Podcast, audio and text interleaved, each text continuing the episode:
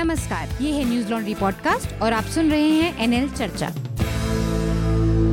नमस्कार, मैं हूँ अतुल चौरसिया, आपका खर्चा, आपकी चर्चा हफ़्ता दर हफ़्ता। हम एक बार फिर से लेकर आए हैं न्यूज़ लॉन्ड्री का हिंदी पॉडकास्ट एनएल चर्चा। इस बार हमारे साथ दो खास मेहमान हैं चर्चा में। आ, हमारे साथ हर्षवर्धन त्रिपाठी हैं जो कि आपने चर्चा में और अलग अलग न्यूज़ लॉन्ड्री के कई कार्यक्रमों में देखा है सुना है जिनको।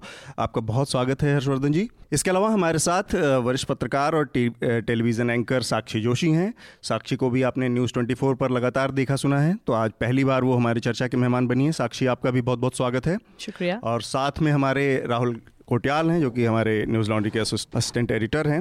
राहुल आपका भी स्वागत है। शुक्रिया। आ, जल्दी से मैं सरसरी तौर पर एक बार जो आज के विषय हैं उनकी एक बार उनसे परिचय करा दूँ अपने श्रोताओं का और फिर हम अपनी चर्चा को आगे बढ़ाएँगे। पिछले पूरे हफ़्ते सबसे बड़ी जो चर्चा का विषय रहा सबसे बड़ा जो मुद्दा रहा वो पाँच राज्यों के विधानसभा चुनाव के नतीजे रहे जिसमें कांग्रेस पार्टी ने एक बार फिर से वापसी की है राष्ट्रीय परिदृश्य में। इसके अलावा रिज़र्व बैंक के जो गवर्नर हैं, उर्जित पटेल, गवर्नर थे, उन्होंने इस्तीफ़ा दे दिया सरकार से तो आरबीआई से तो इस मुद्दे पर भी हम चर्चा करेंगे। उनकी जगह शशिकांत दास को नया आरबीआई का गवर्नर बनाया गया है तो उस भूमिका के बारे में भी चर्चा करेंगे हम। इसके अलावा रफ़ेल के मामले में सुप्रीम कोर्ट में याचिका जो दायर की गई थी, उस मामले में भी सुप्रीम कोर्ट ने आज अपना निर्णय दिया है। तो हम इस विषय पर भी बात करेंगे। इसके अलावा एक भगोड़ा घोषित कर दिए गए हमारे उद्योगपति थे विजय माल्या, जिनको वहाँ की यूके की कोर्ट ने, इंग्लैंड की एक लोअर कोर्ट ने फिर से वापस भारत भेजने का निर्णय दिया है। हालाँकि उनके पास अभी हायर कोर्ट में अपील करने की एक का विकल्प मौजूद है। तो इन तमाम विषयों पर हम बात करेंगे। उससे पहले अपनी चर्चा शुरू करें। मैं आप लोगों से एक अपील करूँगा कि न्यूज़ लॉन्ड्री को सब्सक्राइब करें या फिर किसी भी ऐसे मीडिया संस्थान को सब्सक्राइब करें जिसे आप पसंद करते हैं, क्योंकि आपके समर्थन से जो मीडिया खड़ा होगा, वो आपकी बात ज़्यादा करेगा और किसी भी तरह के राजनीति और पॉलिटिक्स और किसी भी तरह के कॉरपोरेशन के दबाव से भी मुक्त रहेगा। तो सबसे पहली चर्चा मेरे ख्याल से हम चुनाव की ही शुरू करते हैं। राजस्थान, मध्य प्रदेश, तेलंगाना, मिजोरम और छत्तीसगढ़ के विधानसभा चुनाव के नतीजे आए हैं। तीन शून्य, हालाँकि भाजपा के लिए ये नतीजे पाँच शून्य से आए हैं और पाँचों, उसमें भाजपा राज्यों में वापसी करने में या किसी तरह का अच्छा परफॉर्मेंस करने में असफल रही है।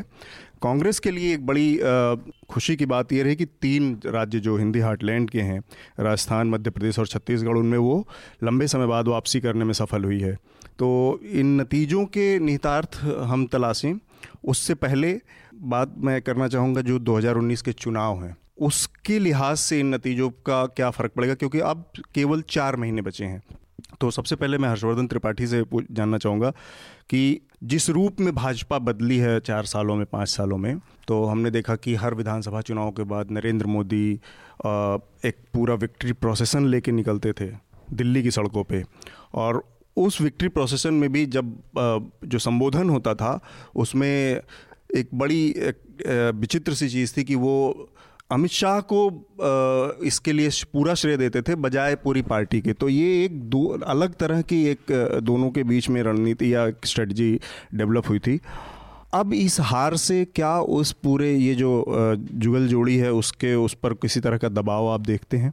देखिए, एक तो एक मुझे लगता है कि जब हम मध्य प्रदेश, छत्तीसगढ़ और राजस्थान, इन तीन राज्यों के चुनाव की बात करते हैं तो इसके पहले के भारतीय जनता पार्टी के जितने भी चुनाव हैं वहाँ की स्थिति में और इसमें बड़ा एक बेसिक सा डिफरेंस है वो मूलभूत फ़र्क ये है कि ये वो तीन राज्य हैं जहाँ के मुख्यमंत्रियों को समय समय पर हम्म। नरेंद्र मोदी के आसपास के नेता यहाँ तक कि अगर आप लोगों को ध्यान में हो जब एक बार चर्चा चल रही थी तो उसमें ये तक था कि अगर 2014 में प्रत्याशी होंगे ये 2013 की बात मैं कर रहा हूँ जुलाई अगस्त का जब रनअप था रनअप टू द इलेक्शंस उस वक्त जो बात चल रही थी तो शिवराज सिंह चौहान भी एक बड़े ताकतवर नेता के तौर पर दिखते हम्म। थे एक और जो बात है कि राजस्थान में वसुंधरा राजे उनको तो हमेशा ये माना जाता रहा कि वो अमित शाह से उनकी पटती नहीं केंद्रीय नेतृत्व से पटती नहीं और मैं उसको इस शब्द में कहता हूँ कि दिल्ली में जो भाजपा कार्यालय पर बैठने वाले पत्रकार रहे हम्म। उन्होंने भी वसुंधरा की छवि खराब करने में बड़ी अहम भूमिका निभाई है क्योंकि हम्म। दो तरह से आप देख सकते थे आप ऐसे भी तो देख सकते थे कि जैसे एक ताकतवर मुख्यमंत्री होता है जैसे मोदी जी थे जैसे नीतीश कुमार थे या आपके संदर्भ में कहें तो कभी कभी जैसे योगी आदित्यनाथ के लिए कहते हैं लेकिन वो नहीं हुआ और शायद यही वजह थी कि इस पूरी कैंपेन में अमित शाह और नरेंद्र मोदी, मैं ये बिल्कुल नहीं मानता हूँ कि इसमें इन लोगों ने उस तरह से रोल नहीं निभाया या अपनी स्ट्रेटजी नहीं की। सब कुछ किया, उसके बाद चुनाव हारे। लेकिन मध्य प्रदेश छत्तीसगढ़ से एक जो बहुत अच्छा संदेश है, अरसे बाद मतलब मुझे नहीं याद है कि कब इस तरह से चुनाव हुआ पूरी तरह से स्थानीय मुद्दों पर मध्य प्रदेश और छत्तीसगढ़ का चुनाव हुआ है। ये एक अच्छी बात है। हम्म। राजस्थान बहुत बुरा चुनाव रहा है। कोई मुद्दे वहाँ नहीं काम किए हैं। अपोजिशन की कैंपेन एकमात्र थी वसुंधरा अहंकारी है। और दूसरा जो चलता था सब हवा हवाई मुद्दे। हम्म, जाति इसके अलावा एक मुद्दा था मेरे ख्याल से अलवर जो जिस तरह की एक नहीं नहीं लेकिन मैं वही वो भी मुद्दा नहीं बना। वो मुद्दा नहीं बना। मतलब क्योंकि इस इलाके नहीं मेवात वाले इलाके में बीजेपी को बड़ी सफलता मिली है। जिस जिस जगह पे गौरक्षकों का आतंक था उस जगह पर जीती है बीजेपी। ठीक बात है लेकिन उसके बावजूद चूँकि जब आप राजस्थान में जो भी चुनाव के दौरान गया है वो एक फीलिंग उसको ज़रूर मिली कि वहाँ भाजपा का कार्यकर्ता भाजपा की बुराई करते हुए हम्म। मिलेगा। मुद्दों की बात करिए तो किसी ने मुद्दे की बात नहीं की। तो मुझे लगता है ये एक बड़ा डिफरेंस है। अब अगर हम कहें कि 2019 में क्या होगा तो बड़ी सीधी सी बात है कि नरेंद्र मोदी और अमित शाह के लिए चुनौती बहुत बड़ी है क्योंकि भले आप कहें कि मध्य प्रदेश में एक प्रतिशत वोट ज़्यादा मिले हैं लेकिन सच ये है कि दो बड़े हिंदी भाषी राज्यों में कांग्रेस आपके बराबर खड़ी है। तो अब जब अभी तक जो आप राहुल को मज़ाक बनाकर खारिज करते थे वो खत्म हो गया और ये बहुत महत्वपूर्ण बात है। ये क्योंकि कई चीज़ें क्या होती हैं कि आप लगातार जीतने की जो स्ट्रीक थी भाजपा की उसमें मैंने देखा कि एक अहंकार बहुत बड़ी चीज़ थी। और अमित शाह जिस तरह से अपनी प्रेस कॉन्फ्रेंस में कहते वो राहुल जी की तो बात का मैं जवाब नहीं देना चाहता। आप एक, जो देश की दूसरी सबसे बड़ी विपक्षी पार्टी है, उसको इस तरह से केवल खारिज कर रहे हैं, इसलिए कि उससे एक मैसेज जनता में चला जाएगा कि जब मैं नेता उसको भाव नहीं देता तो मैं क्यों दूँ? पर ऐसा होता नहीं है। जनता इन चीज़ों को को एक लेवल तक तो एक्सेप्ट करती है, उससे ज़्यादा नहीं। मेरा एक जो मैं साक्षी से सवाल करना चाहूँगा इसका दूसरा पहलू कि हम ऐसा ना हो कि भारतीय जनता पार्टी लगातार लंबे समय से जीतती रही है और उसकी बात बहुत होती रही है तो हमारी चर्चा भाजपा पर सिमट के रह जाए मैं हम्म। राहुल गांधी के नज़रिए से बात करना चाहूँगा हम्म। राहुल गांधी को जिस तरह से लगातार चुनौती मिली और जितना बुरा समय राहुल गांधी के समय में कांग्रेस ने देखा है इस जीत से उनकी स्थिति में कोई बदलाव आएगा ऑब्वियसली आएगा वो एक लीडर के तौर पे स्थापित हो पाएँगे? आपको क्या लगता है? कि या फिर ये केवल और केवल एंटी इनकम्बेंसी और एक तुक्के से मिली हुई सफलता है, जिसमें लॉन्ग टर्म सस्टेनेबिलिटी का अभाव है? मुझे लगता है कि हो नहीं पाएँगे, बल्कि वो इस्टेब्लिश हो चुके हैं एक नेता के तौर पर। और पिछले एक साल में हमने राहुल गांधी के अंदर जो पॉलिटिकल मेच्योरिटी देखी है स्टार्टिंग फ्रॉम गुजरात इलेक्शंस हमने तब से उनके अंदर एक मेच्योरिटी देखनी शुरू की है। तो कितना भी कितना भी बीजेपी की तरफ़ से उनके बारे में कुछ बोला जाए, लेकिन एक जो चीज़ हमें देखने को मिली, उन्होंने, मैंने एक रैली में देखा था कि उन्होंने बोला कि, आप कितना भी मेरा मज़ाक उड़ाओ लेकिन मेरे सवालों के जवाब दे दो।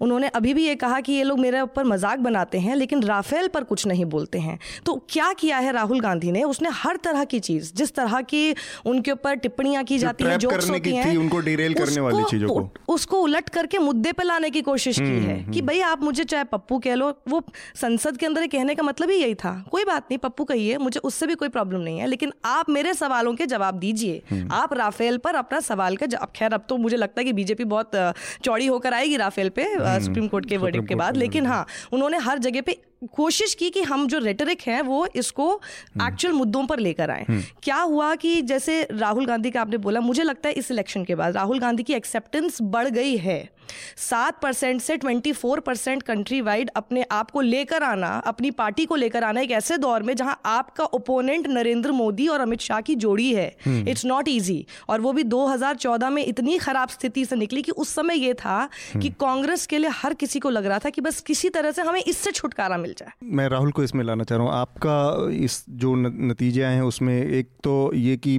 कांग्रेस जीती है राहुल जीते हैं लेकिन आइडियोलॉजी के लेवल पे कमो बेस कांग्रेस वही करती रही जो कि संघ भाजपा से करवाती थी। थोड़ा सा उसका रूप बदल के राहुल गांधी मंदिरों में जा रहे हैं हम्म। राहुल गांधी तिलक लगा रहे हैं राहुल गांधी जनेऊ पहन रहे हैं।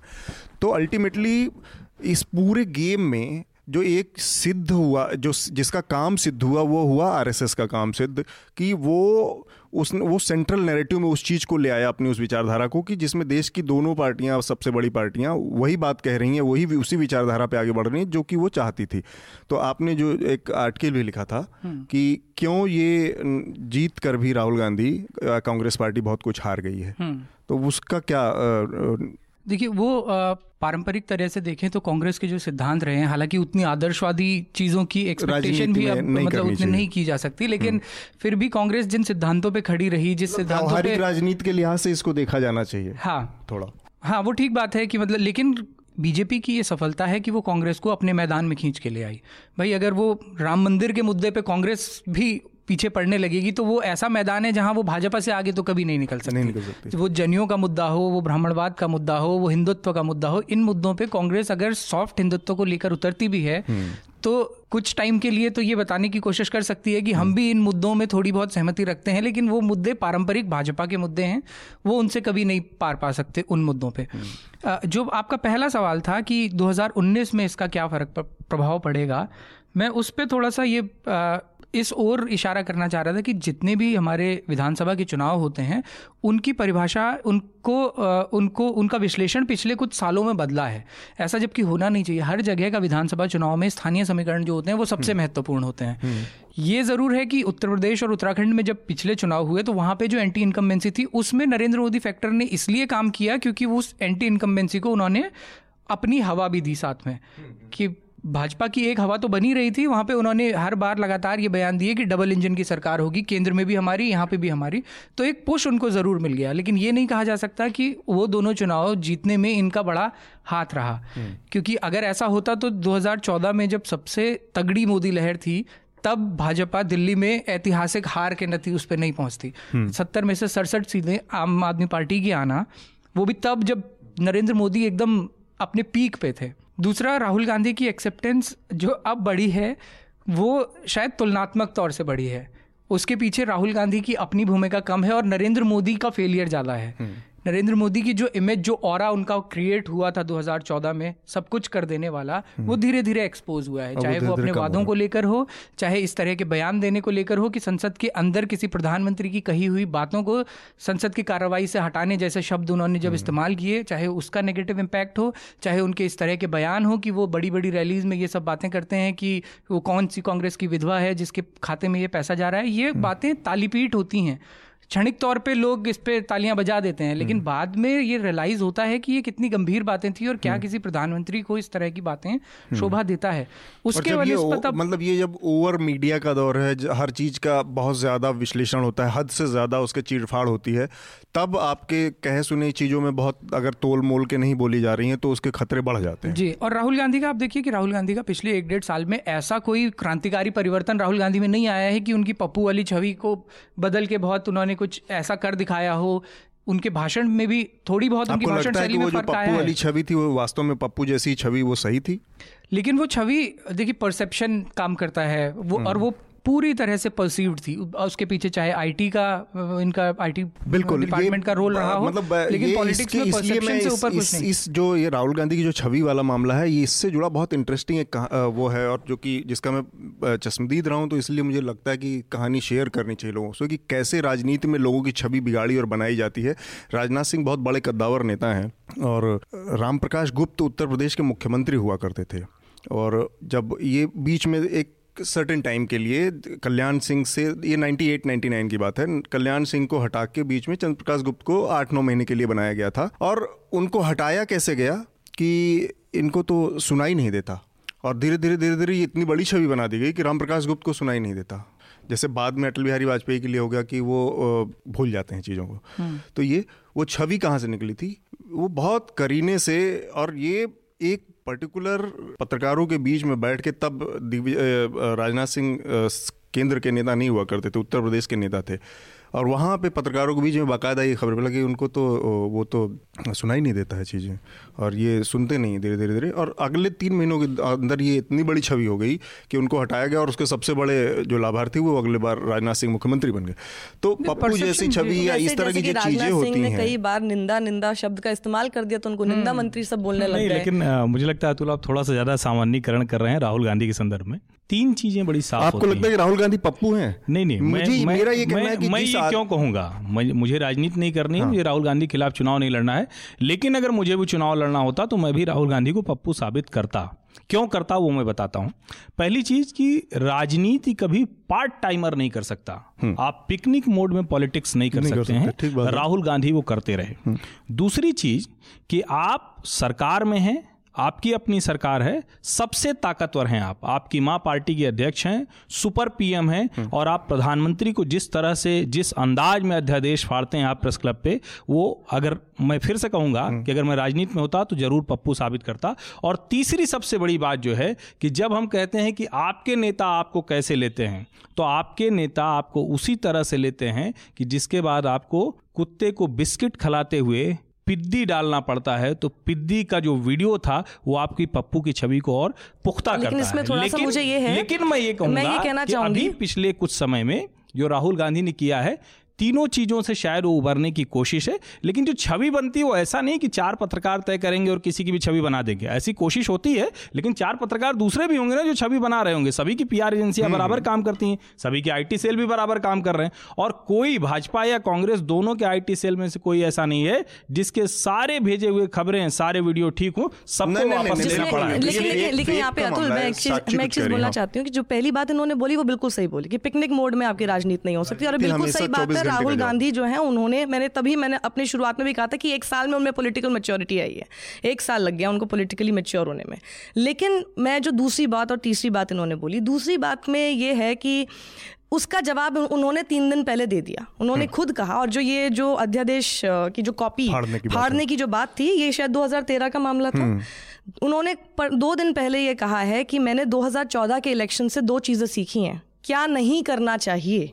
और दूसरी चीज़ ह्यूमिलिटी मुझे लगता है उनका ये जवाब पाँच साल बाद अगर आता है ये उस उस बात को साबित कर देता है कि मैंने पाँच साल में ये समझ लिया कि मैंने कहा क्या गलती की मुझे क्या गलती नहीं करनी है और किस तरह से मुझे डाउन टू अर्थ रहना है हम्बल रहना है वो ज़रूरी है। क्योंकि वो जो उन्होंने किया था वो निशानी थी एरोगेंस की जो पिछले पाँच साल में कई बार भाजपा की तरफ़ से दोहराई गई है उनके अगेंस्ट और तीसरी बात है कि अगर आपने अपने कुत्ते के साथ वीडियो डाल दिया वो उनका कंप्लीटली पर्सनल एक बहुत ही तो लेकिन-। परसेप्शन बनाने की बात देखिए परसेप्शन बनाने की बात कुछ भी हो सकती है लेकिन परसेप्शन तो फिर प्रधानमंत्री के अगेंस्ट भी बन जाता है कि तो फेंक बोला है जाता। है बोलता है तो कोशिश करते हैं देश ने। बोला ना नहीं जानते क्या एक और चीज़ है जैसे वीडियो जो पर्सनल शेयर मुझे लगता है कि ये एक नेता का बहुत कनेक्ट करने का तरीका हो सकता है तो योगी आदित्यनाथ को देखा गाय और कुत्तों के साथ। गायों के साथ खिलाते हुए और लड्डू तो खिलाफ नहीं मोदी जी अपनी माता जी के साथ जो। पर्सनल फ़ोटो शेयर करते हैं समय समय पर और वो घर में बैठ के उनको हाँ। घुमाने का उनको उस पर लेके स्ट्रेचर पे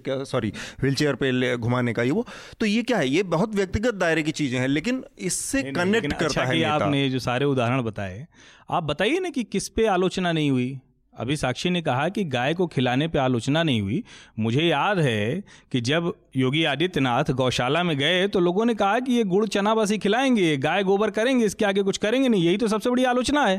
तो आप उस आलोचना को तो करते हैं और कुत्ते को बिस्किट खिलाने को आप सोशल मीडिया पर दिन भर पर ये सोशल कैसे मीडिया पर सकता दिन है? भर पिद्दी पिद्दी जो घूमता रहता है आपने एक कुत्ते को बिस्किट खिलाने का एक वीडियो डाला दिखाया कि वो कितना वफादार भी है कितनी अच्छे से ट्रेंड है। बात सुन रहा है हाँ। और उनका वो बिल्कुल मतलब एक लेकिन बात सिर्फ़ इतनी है कि देखिए परसेप्शन उसका खराब करने की कोशिश की जाती है जिससे आपको डर होता है और जिसके लिए आपको लगता है कि अगर ये जो ऊपर आपको बस है। simple ठीक सी बात बात है। है। लेकिन इसमें एक। ज़रूरी चीज़ है मैं बार बार कह रहा हूँ कि आप लोग कह रहे हैं कि वो पर्सनल था। वो पर्सनल नहीं था भाई वो हिमंत बिश्व शर्मा ने उसको साफ़ साफ़ तुरंत ही एक्सपोज कर दिया था। वो प्योर पॉलिटिकल वीडियो था और उसको जिस तरह उन्होंने बताया कि हाँ मुझे भी नहीं कुत्ते को पहले खिला दिया था मुझको बिस्किट नहीं पूछा था। नहीं, तो नहीं, ये नहीं, ये बड़ा पॉलिटिकल वीडियो था नहीं, भाई हेमंत विश्व शर्मा ने कहा था हेमंत विश्व शर्मा ने अपनी कुंठा निकाली थी कि मैं भी एक साल पहले वहाँ हाँ, गया था और तब इन्होंने मेरे ऊपर ध्यान मैं वो ये तो ये बात साक्षी ने भी कहा ये बात आप भी कह रहे हैं कि ये राहुल गांधी की मेच्योरिटी का मसला हो सकता लेकिन है हाँ जो और चीज़ कि आप जो अपनी एरोगेंस में चीज़ों को नहीं समझ रहे राहुल की आलोचना में हम लोग बात कर रहे हैं।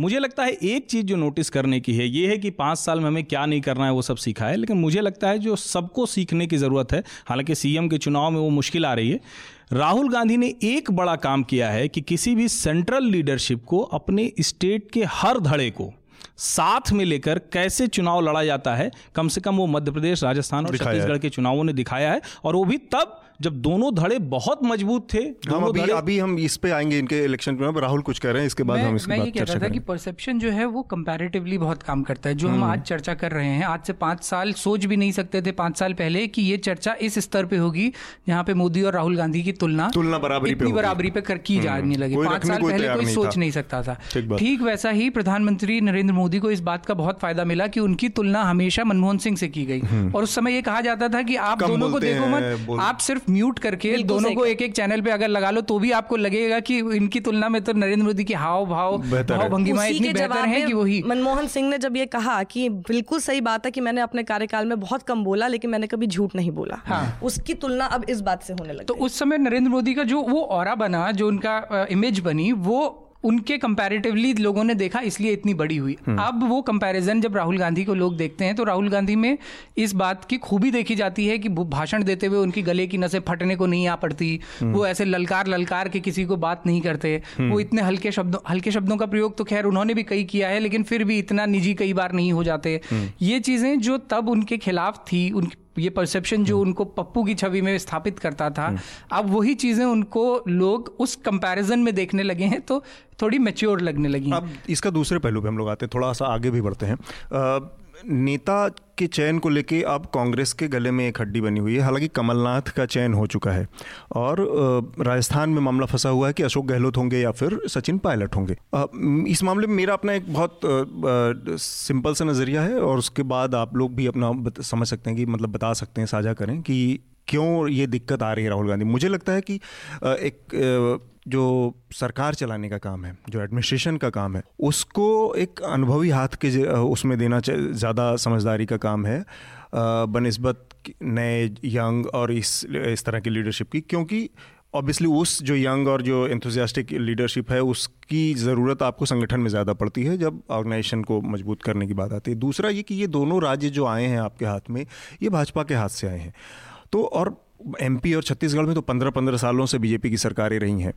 तो यहाँ पर आप किसी भी तरह का नए युवा और अनुभवहीन आदमी के साथ रिस्क नहीं लेना चाहिए नहीं ले सकते हैं क्योंकि शुरुआत के पाँच क्योंकि ब्यूरोक्रेसी में पूरी तरह से एक एक, एक सफरनाइजेशन या जिसको भगवाकरण कह सकते हैं कि उस तरह के इंक्लाइंड लोगों का को ऑब्वियसली हर सरकार अपने मुफीद लोगों को रखती है तो वो सब होगा। ऐसे में किसी तरह के अनुभवहीन आदमी को हाथ में सत्ता देना बहुत कांग्रेस के लिए पैरों पर कुल्हाड़ी मारने जैसी बात हो सकती है। तो उस लिहाज से देखा जाए तो मुझे लगता है कि कमलनाथ को लेके उनकी तमाम आलोचनाएँ हो सकती हैं। कि उनका उन्नीस सौ चौरासी के दंगों में जो रोल था, उनकी जो छवि थी या फिर संजय गांधी के साथ जिस तरह के उनके वो रिश्ते थे और किस तरह के वो लोग काम। लेकिन व्यवहारिक राजनीति के धरातल पर देखें तो आज की तारीख में एमपी में कांग्रेस के पास कमलनाथ से बढ़िया कोई बेट नहीं है। उसी तरह से राजस्थान में उनके पास अशोक गहलोत से बढ़िया कोई बेट नहीं है। मैं चाहूँगा कि ये जो नेता नेता के चयन में जो दिक्कतें राहुल गांधी के सामने आ रही है, ये क्यों आ रही हैं? क्यों उनको अशोक गहलोत या ऐसी जो बेसिक चीज़ मेरी समझ में आ रही है, मुझे मालूम है कि राहुल गांधी के पास उससे ज़्यादा हज़ार गुना ज़्यादा संसाधन है तो वो ज़्यादा आसानी से किसी नतीजे पर पहुँच सकते हैं। तो दिक्कतें कहाँ उनको आ रही हैं? देखिए इसमें मध्य प्रदेश को लेकर ज़्यादा दिक्कत थी नहीं, इसलिए फैसला भी तेज़ी में हुआ। क्योंकि मध्य प्रदेश में ज्योतिरादित्य सिंधिया को कंटेन करना था तब तक। यानी चुनाव के समय में वो कोई गड़बड़ ना करें, इसलिए उनको कंटेन करना था। और मैं ये नहीं मानता हूँ, इस वाली थियरी को मैं बाई नहीं करता हूँ कि युवा होने की वजह से वो चला नहीं पाएँगे, लेकिन मुश्किल उनकी दूसरी है। सिर्फ़ गुना ग्वालियर के नेता हैं ज्योतिरादित्य सिंधिया। ठीक बात। और सचिन पायलट भी अपने इलाके के अलावा पूरे राजस्थान के नेता नहीं हो पाए बावजूद इसके कि मैं ये मानता हूँ कि जितनी मेहनत सचिन पायलट ने की और ये सोच कर ही की होगी कि मैं मुख्यमंत्री बनूँगा। और मुझे एक चीज़ और लगती है कि राहुल गांधी ने शायद तैयार करके भेजा था। जैसे हम लोग कहते हैं ना कि स्पेशल असाइनमेंट पे भेजते हैं जैसे हम लोग कि आप रूटीन की नौकरी करते हैं लेकिन किसी को आपने स्पेशल असाइनमेंट पे भेजा। तो अगर स्पेशल असाइनमेंट असाइनमेंट में मैं गया स्टोरी मैंने ब्रेक कर दी और आपने यहाँ न्यूज़ रूम में बैठे हुए किसी को वो स्टोरी उसके सर पर चढ़ा दी तो निश्चित तौर पर जो फ़ील्ड में रिपोर्टर गया है वो नाराज़ होगा जो मेहनत करके जिसने ब्रेक की थी जिसके बेसिक सोर्स था। तो ये एक बहुत बड़ा डिफरेंस है जो राजस्थान की मुश्किल कर रहा है। दूसरी जहाँ तक बात छत्तीसगढ़ की है हम लोग बार बार भले कहें अब जैसे वहाँ मैं यहाँ अशोक गहलोत और कमलनाथ को बेहतर देखता हूँ। मैं मानता हूँ कि अगर अशोक गहलोत को चेहरा बनाते तो शायद कांग्रेस की अच्छी सत्ता आई होती। छत्तीसगढ़ का मसला एकदम दूसरा है। छत्तीसगढ़ में दरअसल ये अजीत जोगी और मायावती का जो कॉम्बो है जो सब रूटीन में माना जा रहा था कन्वेंशनली वो कांग्रेस का वोट काटेंगे उन्होंने बीजेपी का वोट काटा जो नहीं, नहीं, नहीं, जो निश्चित तौर पर नहीं नहीं नहीं मैं निश्चित तौर मैं आंकड़ों आंकड़ों की बात बता दूँ साफ़ हाँ। कर दूँ छत्तीसगढ़ के मामले में कि छत्तीसगढ़ में अगर जोगी और मायावती का अलायंस नहीं रहा होता जो 21 सीटें मिली हैं भाजपा को उनमें से 10 सीटों पर सीधे सीधे एसपी बीएसपी का जो ने जो वोट कांग्रेस का काटा है उसकी वजह से बीजेपी जीत पाई वरना बीजेपी वहाँ पे उस पोजीशन में पहुँच जाती जिस पोजीशन में बीजेपी दिल्ली में पहुँच गई। नहीं नहीं इतनी बुरी हालत थी वो ऐसा दस नहीं है मैं सीटें अलायंस की वजह से कांग्रेस मिस की है। अगर आप ओवरऑल वोटिंग देखेंगे वोटिंग का जो डिफरेंस है और उस डिफरेंस में किसकी तरफ़ कहाँ वोट गया है क्योंकि ये हो सकता है कि कुछ सीटों पर आपको दिख रहा हो कि वहाँ अजीत जोगी और मायावती नहीं होते तो क्या होता लेकिन वो नहीं होते तो किसको वोट जाता? वो पिछले चुनाव में हमने देखा था किस तरह से वोट गया। और इसीलिए मैं कह रहा हूँ कि छत्तीसगढ़ को लेके भले ये कन्वेंशनल थॉट प्रोसेस है कि वो अ, उन दोनों ने मिलकर कांग्रेस का वोट काटा मैं ये कह रहा हूँ कि आदिवासियों और दलितों में जो पैठ भारतीय जनता पार्टी ने बनाई थी चाहे आप उसको जिस तरह से कहें उसकी एक वजह थी जो कम हुई है जो कमज़ोर हुई है और जिसका नुकसान भारतीय जनता पार्टी को हुआ है। लेकिन इसके बावजूद अगर वहाँ किसी ने लड़ाई लड़ी तो मैं भूपेश बघेल के साथ जाता हूँ और भूपेश बघेल ने राजनीतिक लड़ाई लड़ी हर तरह की लड़ाई लड़ी और यहाँ तक कि एक वो भी लड़ाई लड़ी जिसको आज की राजनीति में डर्टी ट्रिक्स डिपार्टमेंट कहते हैं वो भी रमन सिंह के खिलाफ भूपेश बघेल ने लड़ा और लड़के जीता है तो सब बेहतर है क्योंकि राजनीति में अभी हम लोग बात कर रहे हैं कि व्यवहारिक नेता कमलनाथ है भले दंगों के आरोपी रहे। तो मुझे लगता है कि ये जो डर्टी ट्रिक्स डिपार्टमेंट व्यवहारिक राजनीति कांग्रेस के कांग्रेस की मैं, तो आदर्शवादी मैं पत्रकार के तौर पर ना, कहूँगा कि वही ऐसे आदमी को क्यों बनाया नहीं लड़ना है हाँ। लेकिन मैं कह रहा हूँ जिनको चुनाव लड़ना है उनकी अपनी मुश्किलें होती हैं। तो उसमें ये हो सकता है। तो शायद ये वजह है तो इसीलिए मैं कहूँगा मुश्किलें इसीलिए हैं। साक्षी? मैं दोनों जैसे आपने राजस्थान और मध्य प्रदेश का ज़िक्र किया मैं आपके साथ पार्शली अग्री करती हूँ मध्य प्रदेश के सिलसिले में क्योंकि आप जब रिप्लेस कर रहे हैं तो आप शिवराज सिंह चौहान जैसे शख्स को रिप्लेस कर रहे हैं जिनके लिए अभी भी नाराज़गी नहीं थी। अभी भी कई लोग वहाँ पे मायूस हैं वोटर्स में से कि शिवराज सिंह चौहान हार गए। आप वहाँ से लौट के भी मैं वहाँ से लौट कर आई हूँ और मैंने वहाँ पर लोगों हाँ। से पूछा भी मैंने लोगों से पूछा मैंने बाकायदा इस पर डिबेट किया था लोगों से आम जनता से पूछा कि भैया ये हार किसकी लगती है आपको? शिवराज की कि मोदी की? कुछ लोगों ने ही कहा कि शिवराज की हार है लेकिन वहाँ पर कई लोग ऐसे थे जिन्होंने कहा ये मोदी की हार है। मैंने पूछा क्यों ये मोदी की हार है? उन्होंने कहा आपको पता है उन्होंने हमारा धंधा कितना मंदा करा दिया है ये नोटबंदी की वजह से। उसके बाद ऊपर से जीएसटी लेकर आ गए। फिर मैंने पूछा कि आपने क्या आप पहले क्या बीजेपी को वोट करते थे कि हमेशा से कांग्रेस के वोटर है? कहते नहीं मैडम बीजेपी के वोटर थे शिवराज जी को वोट करते थे लेकिन इस बार बदलाव लाना ज़रूरी था। इन लोगों ने दस हज़ार की का अगर हमारी कमाई थी तो अब सिर्फ़ दो हज़ार की रह गई है। और अब अगर ये अभी भी संभल जाए तो बहुत अच्छी बात है नहीं संभलेंगे तो इनको बदल जो बदल देंगे हम केंद्र में भी। इतना कॉन्फिडेंस लोगों के अंदर। इतना बड़ा विकल्प सरकार के पास अब तीन महीने में क्या जीएसटी नहीं, हो? बदल लगता है- सकते नहीं बदल अपनी तो देंगे इन द सेंस कि अपनी हरकतें बदल देंगे। बस कहने का मतलब ये है। और फिर लोगों ने कहा कि अब क्या होगा इसके अंदर राम मंदिर आ जाएगा। राम मंदिर को करेंगे लेकिन हमें राम मंदिर से कोई मतलब नहीं है। ये हम इनको बदल देंगे केंद्र सरकार में अगर ये ऐसे ही रहे। और ये लोग वो थे जो कांग्रेस को सपोर्ट नहीं करते थे। शिवराज सिंह चौहान की सबसे अच्छी बात ये रही है। वो आदमी ग्राउंड पे रहा है किसी से भी बात करनी हो जो चेहरे पे एक उनके दिखाई देता है and he is been a humble person वो हो या उनकी पत्नी हो हमेशा हर एक से बातचीत में मतलब अभी भी वहाँ पर ये है कि मुझे लगता है कि कमलनाथ से मिलने के लिए अब लोगों के लिए बड़ी दिक्कत बना साक्षी वहाँ पे? व्यापन मुद्दा मुझे लगता है इतनी मौतें हुई व्यापन मुद्दा मुझे लगता है कि कांग्रेस खुद भी नहीं चाहती थी उसको उठाना। कहीं ना कहीं खुद की भी दिक्कत हाँ। हम्म, इसलिए इन्होंने नहीं उठाया व्यापम मुद्दा और ये दोनों सरकारें इसमें आपस में मिली हुई मतलब दोनों ही पार्टियाँ आपस में मिली हुई है। हैं। बिल्कुल मिली हुई चुनावी है। मुद्दा कहीं नहीं बना बनता तो ज़्यादा ज़्यादा वोट पड़ते कांग्रेस को लेकिन इसीलिए नहीं बनाया ना। अपने भी लोग दायरे में इसीलिए नहीं बताया बनाया। वचन पत्र आप कर रहे हैं वचन आपको करना अभी तो हम देखते हैं दस दिन में कैसे कर्ज माफ़ी करते हैं। राहुल? ये युवाओं को आगे करने की जो आपने बात कही मुझे वो याद आता है कि कांग्रेस में के कामराज बहुत बड़े नेता हुए और कामराज हाँ और कामराज कामराज प्लान ही उसे कहा जाता था। जब उन्होंने ये प्रपोजल रखा था कि एक पर्टिकुलर एज के बाद सीनियर नेताओं को आगे वाली पोजीशंस में नहीं रहना चाहिए पीछे पीछे से मार्गदर्शन। मार्गदर्शन का इन्होंने परिभाषा बदल दी है वो बात अलग 60s है में आ गया कि, था। कि मार्गदर्शन मंडल अब वो हो गया है कि जिन्हें आपको एकदम ही बैठा देना। है उनको मार्गदर्शन कहा जाने लगा है लेकिन के कामराज का ये मानना था कि फ्रंट में युवाओं को लाया जाना चाहिए। लेकिन उसमें अब सबसे बड़ी समस्या क्या है? आप देश भर में युवा नेता देख लीजिए वो सिर्फ़ वो होंगे जो किसी नेता के बेटे होंगे। उसके अलावा आपको कोई युवा नेता नहीं मिलेगा जो मतलब इस युवा पोजीशन के में नाम पहुँच सारी राजनीति परिवार के इर्द सारी वो चाहे अखिलेश यादव हो चाहे जिन दोनों की हम अभी बात कर रहे हैं सारी पार्टीज़ में वो ऐसे हैं। तो अब ऐसे युवा नेताओं को आगे लाके आप कितना मैसेज दे पाएँगे कि ये सच में युवाओं का प्रतिनिधित्व कर रहे हैं या ये उनका प्रतिनिधित्व कर रहे हैं ये डायनेस्टी क्यों छोड़ रहे हैं जी। कि युवा का खतरा भी तो है भाई। माधवराव सिंधिया वो खतरा ही दिखते थे। राजेश पायलट खतरा ही दिखते थे। और उन्हीं दोनों के बेटे हैं ये सचिन पायलट और ज्योतिरादित्य सिंधिया। हम्म। और ज्योतिरादित्य सिंधिया जिस तरह से बिहेव करते हैं पता नहीं अ, मतलब आप लोगों का क्या अनुभव है? मेरा एक दो अनुभव है मेरी कभी मुलाकात ही नहीं हुई मेरा अनुभव एक नहीं है। अनुभव है क्योंकि वो मैं तब जिस चैनल में था वहाँ वो गेस्ट एडिटर बन के आए थे।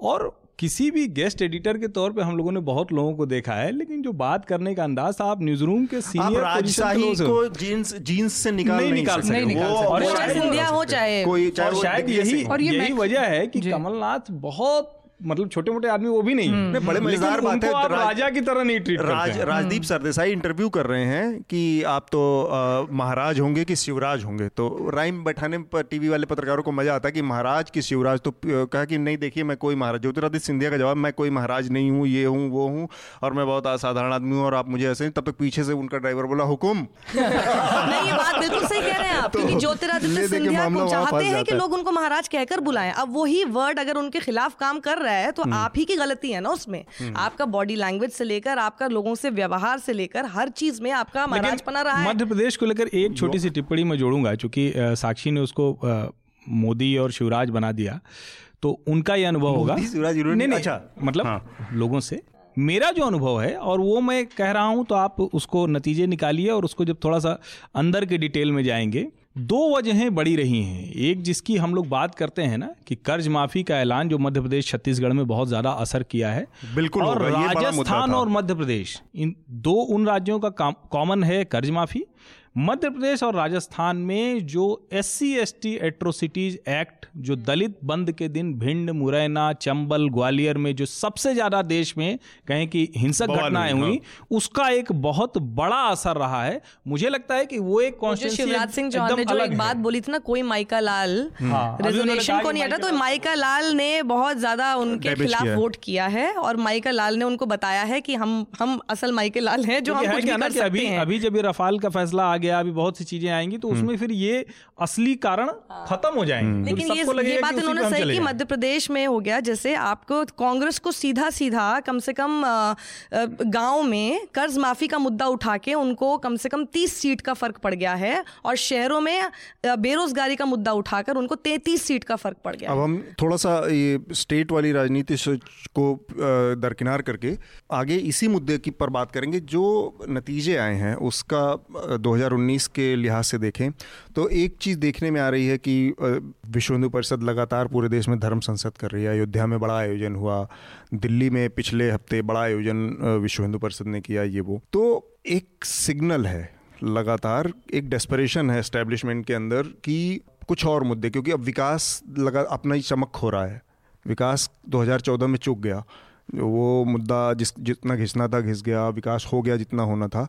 2019 में क्या, किस मुद्दे पर आगे बढ़ना है, उस लिहाज से देखें अगर तो अब इन चार नती तीन, पाँच पाँच राज्यों के नतीजों के बाद और स्पेशली इन तीन राज्यों में कांग्रेस की जीत के बाद, अब भारतीय जनता पार्टी और उसके जो, या संघ और जिसके आनुषंगिक संगठन हैं, उनकी जो राजनीति है उसमें किस तरह का, क्योंकि एक बहुत बड़ी संभावना है कि अब उग्र हिंदुत्व की राजनीति देखने को मिलेगी। और ये आप मैं भी एग्री करता हूँ इस बात से। वो इसलिए क्योंकि कई लोग इन चुनावों इन नतीजों का विश्लेषण इस लिहाज से कर रहे हैं कि जनता ने हिंदुत्व के मुद्दे को नकार दिया है भाजपा की हार में लेकिन ऐसा है नहीं। स्थानीय फैक्टर्स अलग रहे हैं। ऐसा बिल्कुल नहीं है कि लोगों ने मंदिर का मुद्दा छोड़ दिया इसलिए भाजपा के अगेंस्ट वोट गया या लोगों ने गौरक्षा का मुद्दा छोड़ दिया या ये तमाम मुद्दे इन जैसे आपने भी बताया कि राजस्थान में जहाँ जहाँ ये घटनाएँ हुई वहाँ बीजेपी जीती, जीती है। है।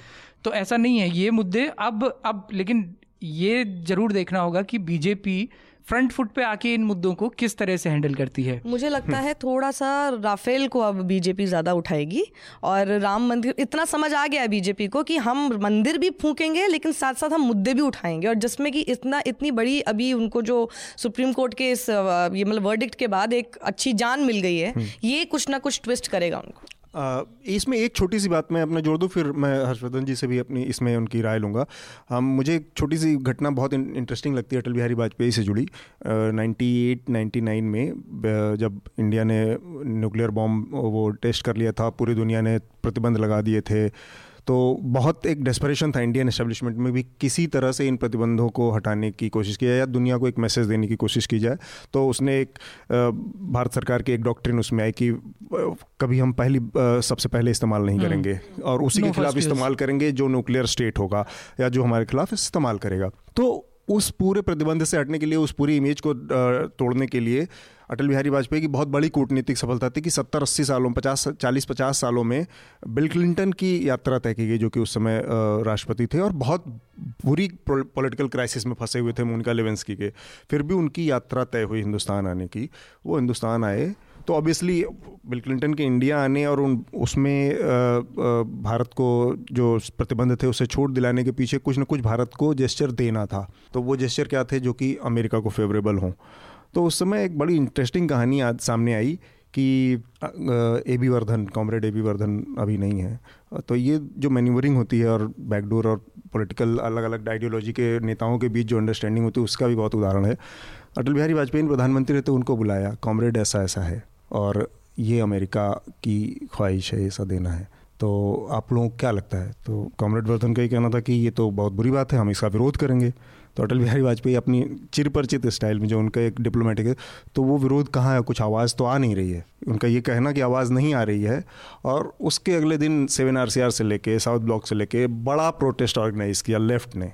तो जिससे एक आपको फेस मिल जाता है कि अब हमको ये नहीं करना है या हम हमारे जो हमारा जनमत का दबाव है एक लिमिट तक सीमा छो, छोड़ देता है तो वो उसको उन्होंने एक एक्सक्यूज़ बनाया बिल क्लिंटन के लिए कि भाई जनमत का प्रेशर है। अब इस तरह की मैन्यूरिंग का एक विभत्स रूप हो सकता है जैसे आजकल हम देख रहे हैं जैसे मेरी बात हुई बीजेपी में एक आध लोगों से या विश्व हिंदू परिषद से जुड़े लोगों के लिए ये जो पूरी की पूरी धर्म संसद की पूरी कवायद चल रही है कि आरएसएस कर रही है ये कर रही है अल्टीमेटली निकल के आ रहा है कि बेसिकली ये अमित शाह और उन लोगों की के के, के आशीर्वाद से और उनकी शहर से ऑर्गेनाइज पूरी वो है और जिनको की आवाज़ नहीं आ रही है वाली बात है कि वो विरोध कहाँ है? और आरएसएस संघ या विचार उनके जो कार्यकर्ता हैं उनके विरोध की आवाज़ को फिर ये कहा जा रहा है कि पूरे देश का जो जनमानस है वो उसके पक्ष में। तो ये एक ऑर्गेनाइज तरीके से खड़ी की हुई खड़ी खड़ा किया जा रहा आंदोलन है। आपको लगता है कि इसमें कहीं मुझे इसमें दो चीज़ें लगती हैं। एक तो ये है कि राष्ट्रीय स्वयंसेवक संघ इसे खड़ा कर रहा है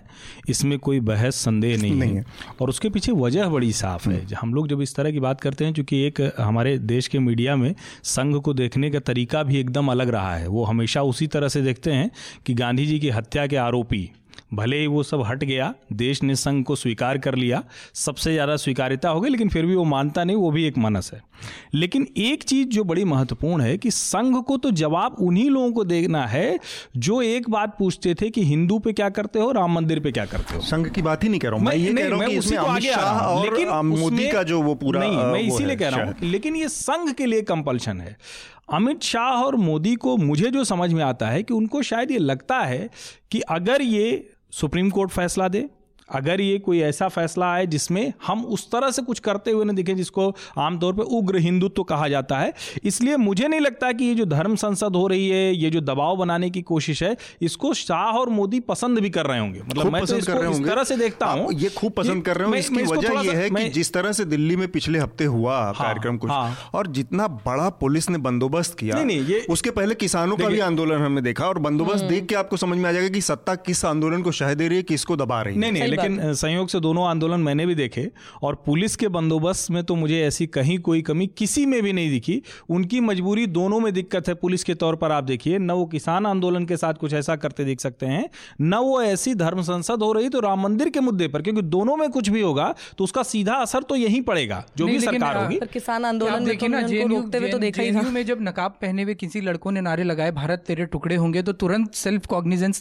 सुमोटो लेते हुए पुलिस ने उनके खिलाफ मुकदमे दर्ज किए जिन्होंने नारे नहीं भी लगाए।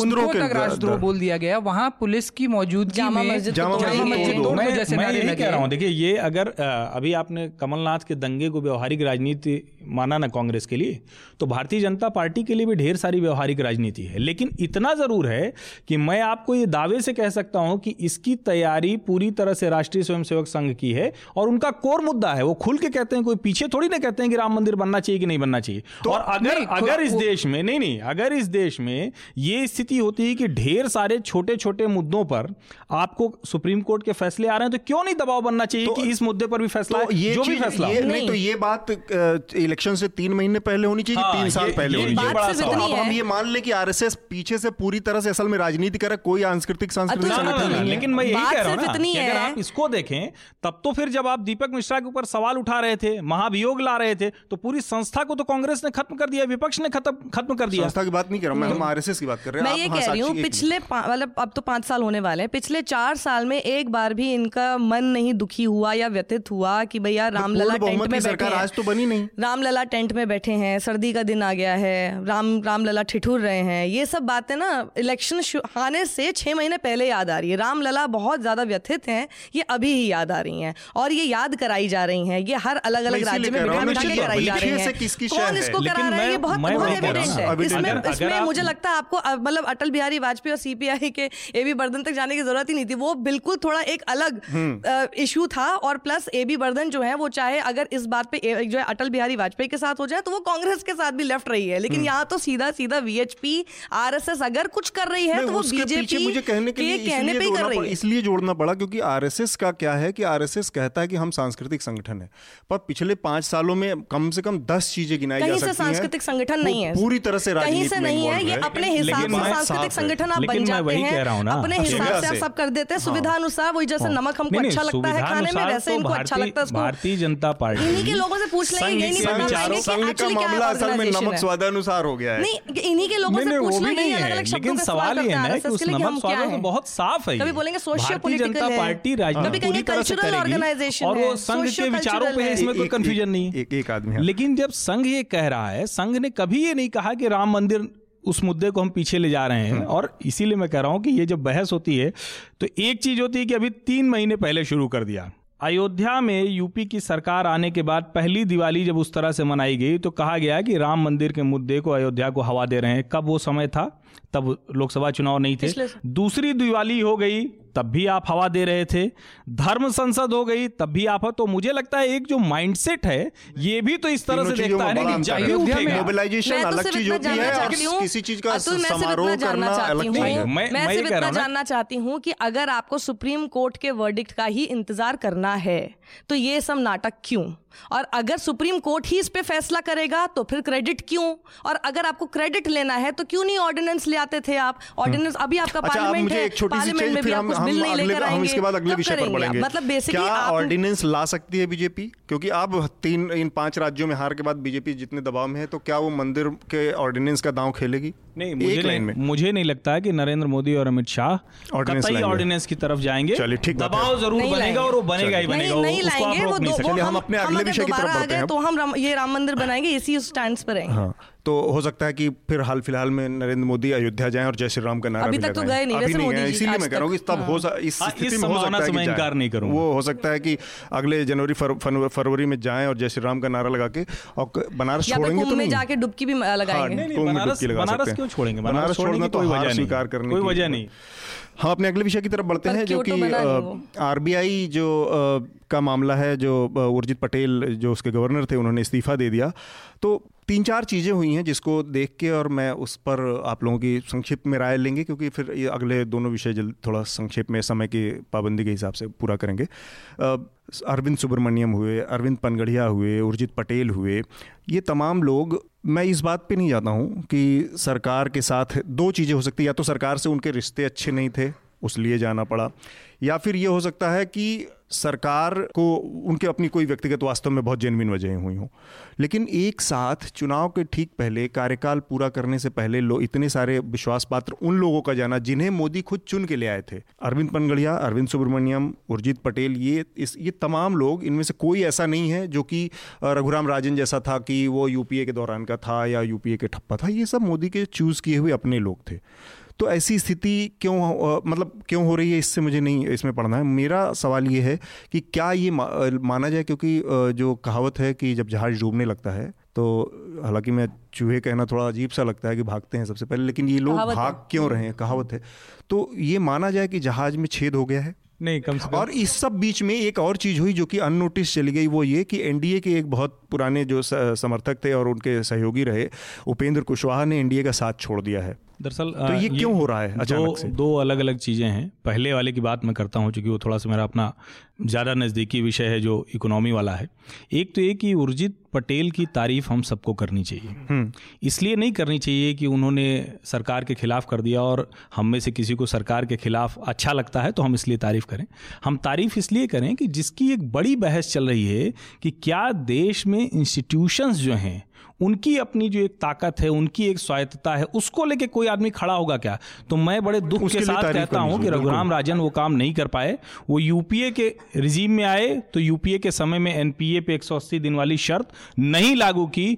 उर्जित पटेल गुजराती प्रधानमंत्री की पसंद जनवरी 2017 में कांग्रेस ने इस्तीफा मांग लिया। इस सब के बावजूद वो आदमी जब उसको लगा कि ये जो बुक्स हैं जो लॉज हैं उसके लिहाज से आरबीआई पर थोड़ा भी हमला हो रहा है सरकार की तरफ़ तो उन्होंने छोड़ना ज़्यादा बेहतर समझा। तो इसके लिए तारीफ़ करनी चाहिए। अब उसका दूसरा व्यवहारिक पहलू मेरी ये नरेंद्र मोदी को सलाह है अगर वो इसको समझें और सुने जो कि बड़ा मुश्किल है लेकिन फिर मैं चाहता हूँ कि हमारा पॉडकास्ट बिल्कुल। अगर वो ये सुने तो आप सोचिए, दस लाख करोड़ से ज़्यादा के इंफ्रास्ट्रक्चर प्रोजेक्ट चल रहे हैं। पाँच लाख पैंतीस हज़ार करोड़ की रेलवे की परियोजनाएँ हैं, जिसमें डेढ़ लाख करोड़ की इम्प्लीमेंटेशन हो चुकी है।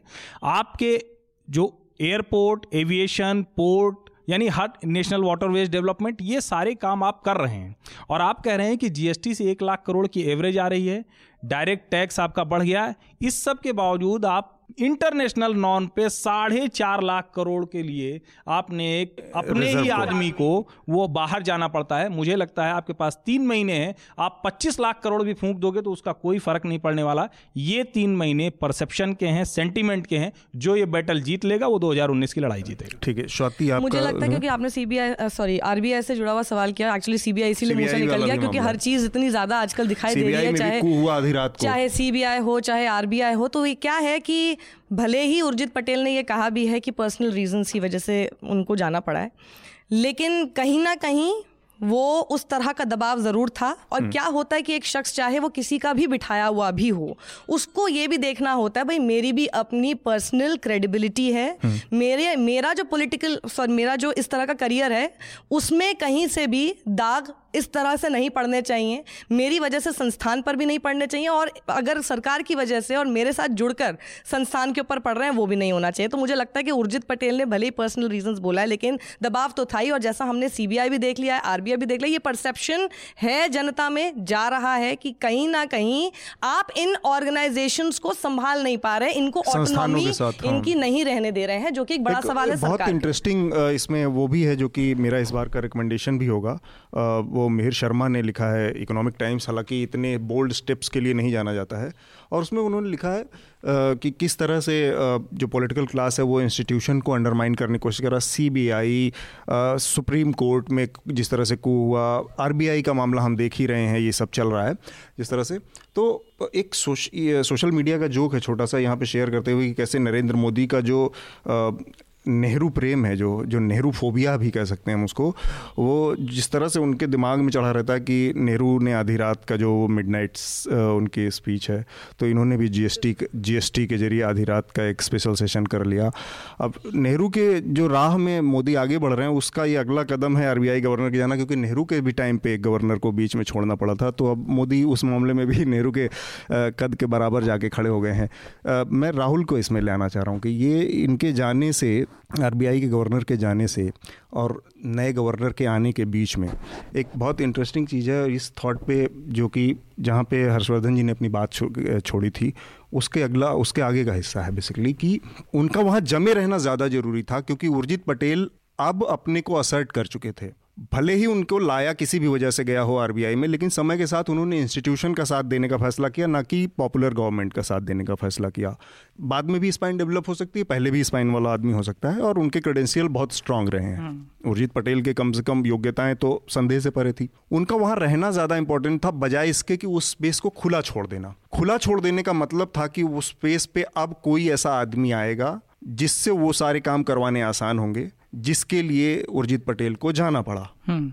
वो जो साढ़े तीन लाख या तीन lakh three point six lakh crore रुपए के रिज़र्व को विड्रॉ करने की बात है उस पैसे का अब शक्तिकांत दास आ गए हैं। ये सच तो ये डर जो था वो सच में बदल भी गया कि वो आदमी आया है जिसने नोटबंदी को लेके तमाम एक महीने के अंदर तीस दिन के अंदर में साठ बार डिफेंड किया। तो डिफेंड किया और बार बार उसके कैप्स बदले उन्होंने। तो वो शक्तिकांत दास से आप उम्मीद कर सकते हैं कि उर्जित पटेल की तरह से वो एक इंस्टीट्यूशन की अ, की मजबूती के लिए उसकी स्वायत्तता के लिए खड़े हो पाएँगे। नहीं लेकिन अब जो बर्डन आएगा वो उन्हीं के ऊपर आएगा। पहले जब वो जो बातें कर रहे थे वो सेक्रेटरी थे उस समय इकोनॉमिक अफेयर्स के उस हैसियत से भी कर रहे थे। तो वो पहले दूसरी साइड खड़े थे। अब वो दूसरी साइड खड़े हो चुके हैं। तो अब उनको उस तरफ़ से देखना पड़ेगा। हालाँकि भार उन पे इसलिए होगा। पहले लेने वाले थे अब देने वाले। हाँ हाँ लेकिन भार इसलिए होगा क्योंकि जिन पॉलिसीज़ को उधर रह के मांग रहे थे अब देने वाली स्थिति में आ गए हैं। तो अब अब कैसे उन्हीं चीज़ों को डिफेंड कर पाएँगे जिनको वहाँ रहते हुए मांग रहे थे? उन्होंने एक बहुत महत्वपूर्ण बात कही कि सरकार चलाना चुनी हुई सरकार का काम है। मतलब जो भी काम काज रोज़मर्रा के हैं जो कि बहुत सही सी बात है। तो पर हम सरकार के साथ बातचीत के ज़रिए चीज़ों को सॉर्ट आउट करने की कोशिश करेंगे। तो क्या ऐसा हो सकता है कि ठीक है तीन लाख साठ three point six lakh crore नहीं तो डेढ़ लाख में काम चला लेते हैं। कुछ बीच का रास्ता निकालने वाली बातचीत क्या होता है? बातचीत तो ऐसा ही होगा कि फिर कुछ बीच का रास्ता निकालने की बात सा इसको मैं सिर्फ़ थोड़ा सा समझा देता हूँ जिससे समझ में आ जाए। ये मसला ये है कि अलग अलग दुनिया के जो देश हैं उनमें जो सेंट्रल बैंक है वो कितनी रकम अपने पास रखता है? भारत कन्वेंशनल प्रैक्टिस पे चलता है। यहाँ की आरबीआई उसी तरह से काम करती है और वो अच्छी चीज़ है क्योंकि उसकी वजह से हम 2008 की मंदी में बचे। झेल गए। तो वो जो हमारा जो गैप है दुनिया के हिसाब से हम बहुत ज़्यादा रकम रखते हैं वो यहाँ 28 परसेंट के आसपास है दुनिया में 9 परसेंट है 12 परसेंट है 10 परसेंट है। यही तो, तो कहा जाता है कि हिंदुस्तान के जो इंस्टीट्यूशन हैं उनके फंडामेंटल्स तो बहुत मज़बूत है। थर्ड वर्ल्ड कंट्री होने के बावजूद भी जो हमारे इंस्टीट्यूशन है वो वर्ल्ड क्लास इंस्टीट्यूशन है जिसकी वजह से बहुत सारी चीज़ों को वर्ल्ड क्लास से मैं सहमत नहीं होता क्योंकि वर्ल्ड तो वर्ल्ड क्लास क्या है? सबकी अपनी अलग ज़रूरत होती है उसके हिसाब से बनता है। वर्ल्ड क्लास जैसे ही हम कहते हैं ना तो उसी को वही कह रहे हैं। अरविंद सुब्रमण्यम जो इस्तीफा दे के गए इसको अभी explain कर सकता जो हाँ। इस्तीफा दे के गए हैं उनका ही रिकमेंडेशन है कि ये इसको घटा देना चाहिए। आज जो लोग सारी बात कर रहे हैं अरविंद सुब्रमण्यम का रिकमेंडेशन है जो अब पलट गए हैं जो दूसरी तरफ़ चले गए ठीक उसी तरह से जिस डीजीपी के समय में सबसे ज़्यादा अपराध होता है वो रिटायर होने के बाद कहता है कि ऐसे ऐसे ऐसे ऐसे अपराध कम किया कम किए जाने तो चाहिए। अरविंद सुब्रमण्यम को मैं उसी तरह से देखता हूँ। ठीक बात है। आई एग्री विद इट नहीं वर्ल्ड क्लास से मैं एक चीज़ बहुत अ, हम भाई संस्थानों की जब मज़बूत होने की बात होती है तो क्या बात करते हैं? यही तो कहते हैं कि कैसे यूएस में है अमेरिका में या ब्रिटेन में है जो जुडिशरी है वो पूरी तरह से एकदम पॉलिटिकल क्लास से एकदम इंडिपेंडेंट है। ना तो उनके चयन में उनका कोई हस्तक्षेप है ना उनके निर्णयों में कोई हस्तक्षेप है ना हमारे यहाँ तो हम बार बार कोशिश करते रहते हैं कि किसी तरह से एक लोक सेवा आयोग जैसा कोई जुडिशियल सिलेक्शन कमीशन बना दिया जाए और उसमें घुस जाए सरकार। तो इंस्टीट्यूशन बनते बड़े मुश्किल से हैं इसीलिए मैं कहता हूँ कि जवाहरलाल नेहरू का जो फोबिया है ना कि जिस आदमी ने वो वर्ल्ड क्लास इंस्टीट्यूशन देने की दिशा में नींव रखी मैं ये कह नहीं कह रहा हूँ कि अकेले जवाहरलाल नेहरू ने दिया लेकिन पूरे पॉलिटिकल क्लास के समझ से जो चीज़ें डेवलप हुई हैं उसको उस लीडरशिप उसको आज की लीडरशिप कैसे अंडरमाइन कर रही है? देखिए देखिए बात यह है अतुल की गलतियाँ हर सरकार ने की हैं। हम जब भी बात करते हैं हम जब भी ऐसे अनडिक्लेयर्ड इमरजेंसी बोलते हैं तो तो डिक्लेयर्ड इमरजेंसी में हम इंदिरा गांधी को हमेशा बात करते हैं। हमारा कहना और दूसरी चीज़ हमेशा ये कहना कि भैया अगर नरेंद्र मोदी की सरकार है हर जगह इन्होंने अपने अपने लोग बिठा दिए तो सभी सरकार करती है। कौन सी कौन सी सरकार नहीं करती? किसने नहीं की आज तक?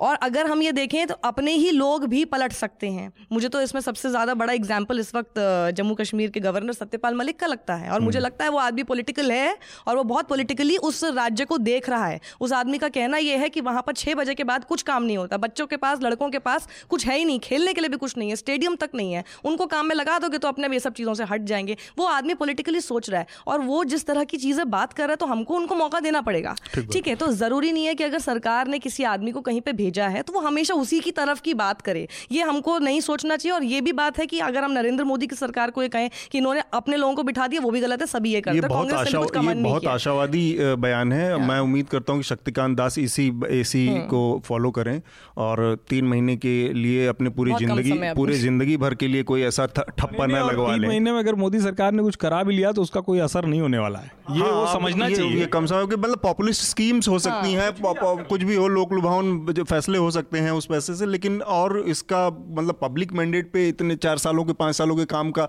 तीन महीनों में साफ़ कर पाना तो थोड़ा मुश्किल ही लगता है। राहुल आपका कुछ कहना है मैं सर की बात से बिल्कुल एग्री करता हूँ कि अब समय इतना कम बचा हुआ है कि सारा हम्म। खेल परसेप्शन का है। क्योंकि आप कुछ भी अगर शुरू करेंगे तो उसके रिज़ल्ट लाने तक तो आप इतने कम टाइम में नहीं दिखा पाएँगे। हाँ। तो अब सारा का सारा खेल परसेप्शन का है तो ध्यान भी शायद उधर ही ज़्यादा होना चाहिए। बाज़ार की भाषा में कहें तो आपके पास एक क्वार्टर भी नहीं है। हाँ एक भी तिमाही नहीं बची। फरवरी में आएगा कि नोटिफिकेशन? फरवरी या मार्च, में? जो भी आ हाँ, दो नोटिफिकेशन के कुछ कर नहीं शराब पीने वाले लोग इसको अपने सेंस में ना लें। हम अपने अगले विषय की तरफ़ बढ़ते हैं और ये हमारा हमारी चर्चा का आखिरी विषय होगा इस बार जो कि रफेल विवाद से जुड़ा है। राहुल गांधी लगातार रफेल मामले में ये बयान देते आए कि किस तरह से रफेल के सौदे में धांधली हुई और सरकार ने उसमें भ्रष्टाचार किया है। अनिल अंबानी का भी मामला उसमें जुड़ा कि किस तरह से ऑफसेट पार्टनर के तौर पे उनको शामिल किया गया और उसमें बाईस हज़ार करोड़ रुपए के करीब उनको घूस दी गई। तो ये मामला सुप्रीम कोर्ट में भी था, जिसमें कि प्रशांत भूषण जैसे कई बड़े वकील उसमें याचिकाकर्ता थे। अब आज इसमें सुप्रीम कोर्ट ने सारी याचिकाओं को खारिज कर दिया है तो उसमें दो तीन पॉइंट्स उसने गिनाए हैं। कि there is no occasion to doubt the decision making process in the deal तो सरकार मतलब सुप्रीम कोर्ट का ये मानना है कि जो डिसीज़न जिस तरह से निर्णय की पूरी प्रक्रिया है वो बहुत पारदर्शी है। उसमें किसी तरह के संशय की कोई गुंजाइश बचती नहीं है। And there is a necessity to induct fourth and fifth generation fighter और इसका इसके अलावा उनका कहना है कि चौथे और पाँचवें जनरेशन के जो फाइटर प्लेन है उनको हर हालत में लाना इस समय की सबसे बड़ी ज़रूरत है क्योंकि भारतीय जो वायुसेना है उसमें क्या वो इस समय आ जाएँगे? उसमें टाइम लगेगा। राफेल राफेल को लेकर कभी भी ये नहीं कहा गया कि Rafale as a fighter plane सही नहीं है। हाँ। ये तो डील पहले से ही होती आ रही थी। डील को लेकर सवाल थे और इसमें जो आज जो वर्डिक्ट आया है उसमें इसको हम 2G वाले से भी जोड़कर देखते हैं। 2G में भी ऐसा ही हुआ था एक एस्टिमेट तय कर दिया था सीएजी ने। उस पर जाँच भी करा दी गई थी और उसके बाद क्या निकल कर आया? कुछ नहीं ठीक है? तो कपिल देव का- का- ये है। कपिल सिब्बल ने उस टाइम पे भी कहा था कि ये ज़ीरो लेकिन सरकार चली गई ना परसेप्शन देखिए ना करप्शन में हम्म। सरकार आपकी चली गई। यहाँ क्या इनके लिए फ़ायदा हो गया कि इनकी सरकार के दौरान ही जाँच ही नहीं बोली। हम्म। अगर यहाँ जाँच बोल दी जाती तो वो लंबी चलती और उसकी वजह से खामियाजा भुगता जा सकता था लेकिन हम्म। यहाँ जाँच नहीं होने दे रहे हैं। सुप्रीम कोर्ट ने कहा ये हमारा जुरिस्डिक्शन ही नहीं है इसमें एंटर करना। आर्टिकल 32 को साइड कर दिया उन्होंने कि हमारा ये जुरिस्डिक्शन है हम इसमें ज़्यादातर जो उन्होंने वर्डिक दिया उसमें ये कहा है ये हमारा जॉब नहीं है ये हमारा जॉब नहीं है ये हमारा जॉब नहीं है। तो हम लेकिन प्राइमा सुप्रीम हमें कुछ गलत भी नहीं दिख रहा है। तो बस दोनों में फ़र्क इतना है। हो सकता है बिल्कुल कि सरकार मतलब इसमें भी एग्जोनरेटेड है इसमें ये इसमें भी पाक साफ़ आ गई और पिछली सरकार भी पाक साफ़ थी। लेकिन बस फ़र्क इतना है उस सरकार को घाटा हो गया था इस सरकार को घाटा इसलिए नहीं हुआ है क्योंकि सुप्रीम कोर्ट ने कह दिया। लेकिन फिर भी कांग्रेस के पास अभी भी है चारा जेपीसी का। जेपीसी JPC कर के सकती है, through वो दबाव बनाए रख अब सकती मामला है। ये पॉलिटिकल हो गया। बिल्कुल political ही है ये। क्योंकि जेपीसी का मसला ये है कि जैसे ही आप जेपीसी को लेके पार्लियामेंट में जाएँगे पार्लियामेंट में आपके पास नंबर्स तो है नहीं आप हुड़दंग करेंगे हल्ला गुल्ला करेंगे जेपीसी के लिए सरकार वो मानेगी नहीं। सरकार अपनी मशीनरी से ये साबित कर देगी कि ये लोग तो पार्लियामेंट में काम नहीं करते ये नहीं करते तो वो तो इसके तो नफे नुकसान दोनों है। मैं हर्षवर्धन जी को इसमें शामिल करना चाहूँगा जो आज डिसीज़न सुप्रीम मैं कोर्ट आज के फैसले पे एक बात कहता हूँ क्योंकि अ, 2019 की चर्चा हो रही थी। हाँ। और 2014 में मुद्दा क्या था? सारे मुद्दे सब अलग अलग बताएँगे। मोदी जी की बड़ी छवि थी गुजरात मॉडल था विकास था हिंदुत्व था। लेकिन दरअसल कुछ नहीं था। एक मुद्दा है जिसपे हमको लगता है आप सब सहमत होंगे वो मुद्दा था करप्शन। और वो मुद्दा करप्शन जैसा 2G इतना जनरलाइज नहीं था 2G में मंत्री जेल गए थे कोल कोल- सेक्रेटरी जेल गया। हाँ। इतने बड़े बड़े कि वो सरकार भ्रष्टाचार के आरोपों में साबित हुई थी मतलब जुडिशरी में भी। यहाँ फ़र्क ये है कि राफेल में न तो कोई मिशेल मिला न कोई क्वात्रोची मिला न कोई स्विस बैंक अकाउंट मिला और अभी तक कोई भी ऐसी चीज़ नहीं मिली जो सब बोफोर्स तक में मिल गई जिसको कि मैं नहीं मानता क्योंकि वो भी साबित नहीं हुआ।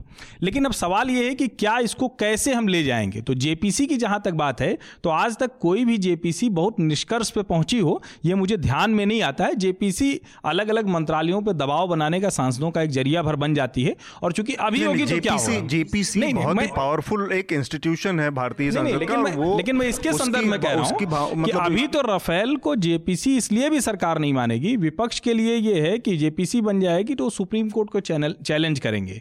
लेकिन अगर जेपीसी नहीं बनती है तो आखिरी वर्डिक्ट तो आज का ही माना जाएगा। और मुझे लगता है कि नरेंद्र मोदी की सरकार के लिए शायद इससे बेहतर मौका नहीं होगा हाँ। इसीलिए वो बहुत एग्रेसिव है। हो गए हैं हाँ। और अगला चुनाव फिर से करप्शन पर होने जा रहा है और बीजेपी इसी को लेकर लड़ेगी कि करप्शन क्रूसेडर मोदी जी ये हैं ये और विपक्ष कोशिश ये महत्वपूर्ण बात है कि जिस तरह से ये फैसला आया सुप्रीम कोर्ट का इसमें एक बड़ा हथियार मिल, मिलेगा बीजेपी को। एक पाँच राज्यों के नतीजों से जो निराशा पैदा हुई थी उससे थोड़ा सा एक डैमेज कंट्रोल होगा। लेकिन दो तीन चीज़ें दो चीज़ें हैं जिसको मैं वहाँ पे आपकी बात से सहमत नहीं रखता। एक तो ये कि जिस तरह से टू या फोर में हुआ या फिर उसमें क्वात्रोची का मामला आया ये सब छः महीने के अंदर में नहीं आए हैं। ये सब एक लंबी प्रक्रिया के तहत हुआ है। सरकारें कब की बदली और बाद में आए हैं।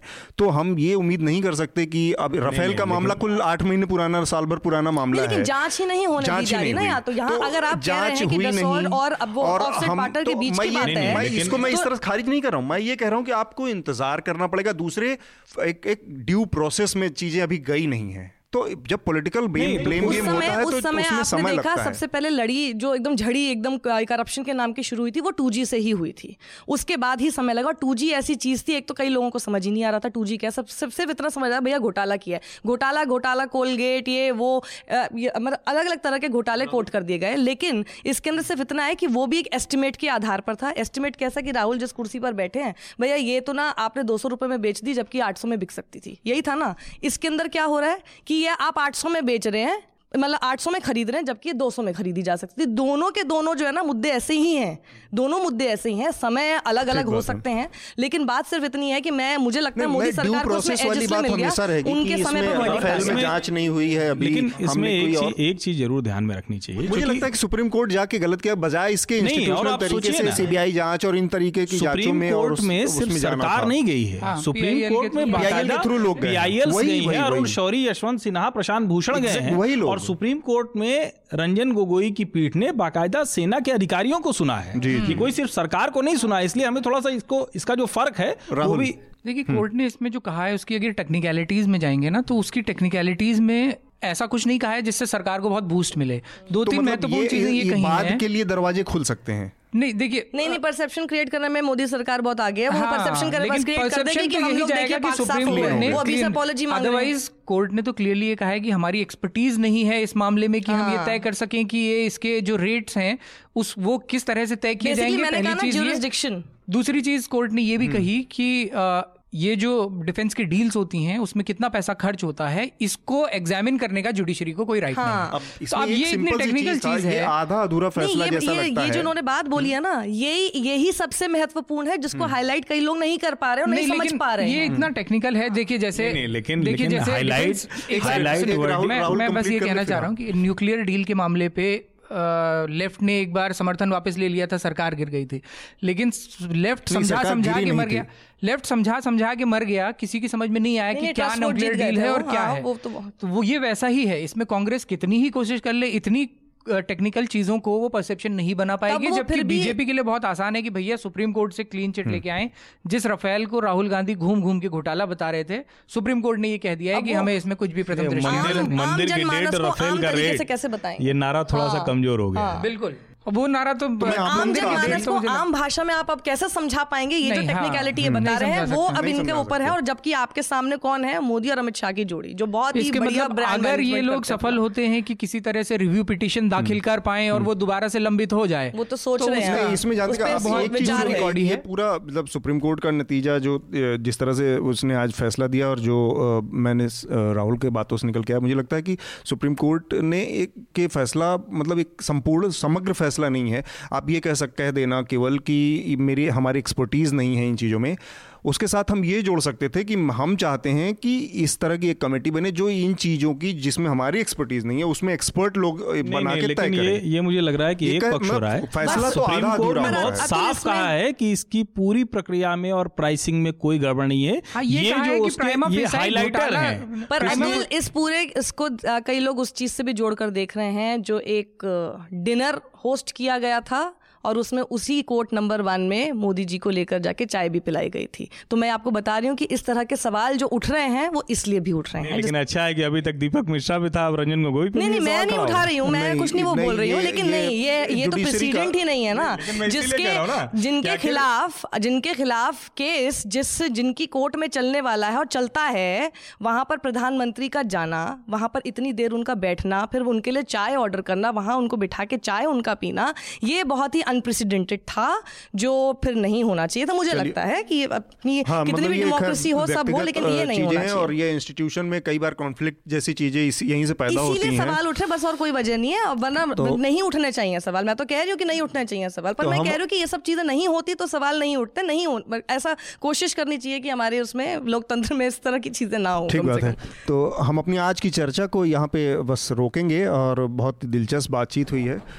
थोड़ी सी मुझे लगता है दर्शकों को भी इसमें मज़ा आया होगा और एक छोटी सी सूचना अपने दर्शकों के श्रोताओं के साथ साझा कर दें कि अगला हमारा जो चर्चा है वो पचासवीं चर्चा है तो हम इसको अलग अलग सोशल मीडिया प्लेटफॉर्म पे लाइव भी करेंगे और कुछ अच्छे मेहमान भी होंगे तो आप लोगों से अपील है कि अगली चर्चा में शामिल हों और अपनी सलाह और वो से हमें रूबरू कराएँ। आज की चर्चा का जो आखिरी चरण है वो हम रिकमेंडेशन के ज़रिए नॉर्मली करते हैं तो मैं चाहूँगा कि हर्षवर्धन जी अपनी रिकमेंडेशन हमारे दर्शकों के लिए क्या है बताएँ? देखिए मेरी रिकमेंडेशन बहुत साफ़ है।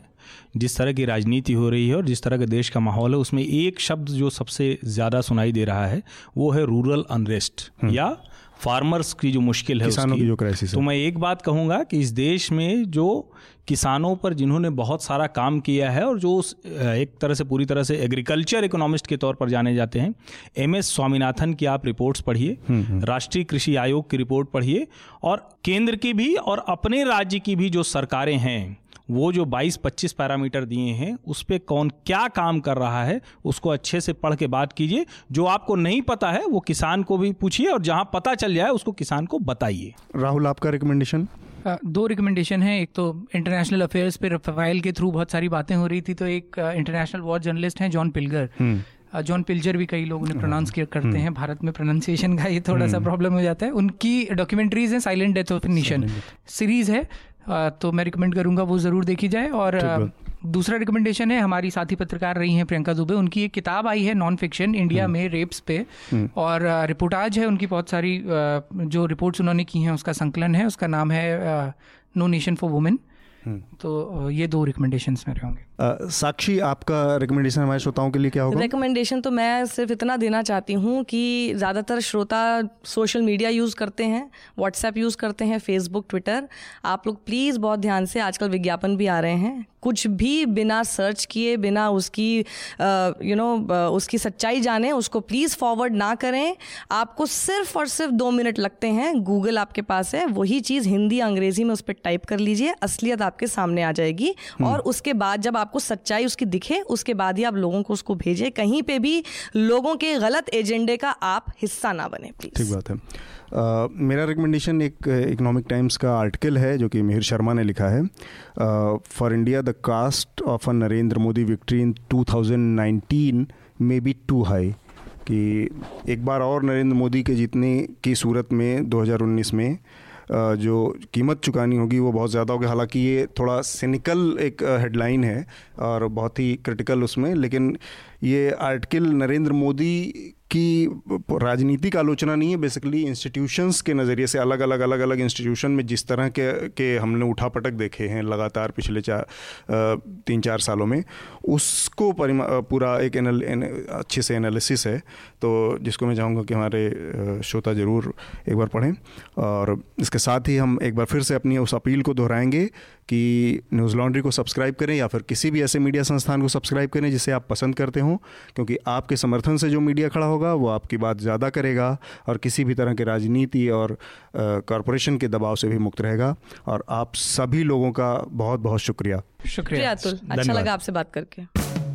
न्यूज़ लॉन्ड्री के सभी पॉडकास्ट ट्विटर आईटीज और दूसरे पॉडकास्ट प्लेटफॉर्म पे उपलब्ध हैं। खबरों को विज्ञापन के दबाव से आज़ाद रखें। न्यूज़ लॉन्ड्री को सब्सक्राइब करें।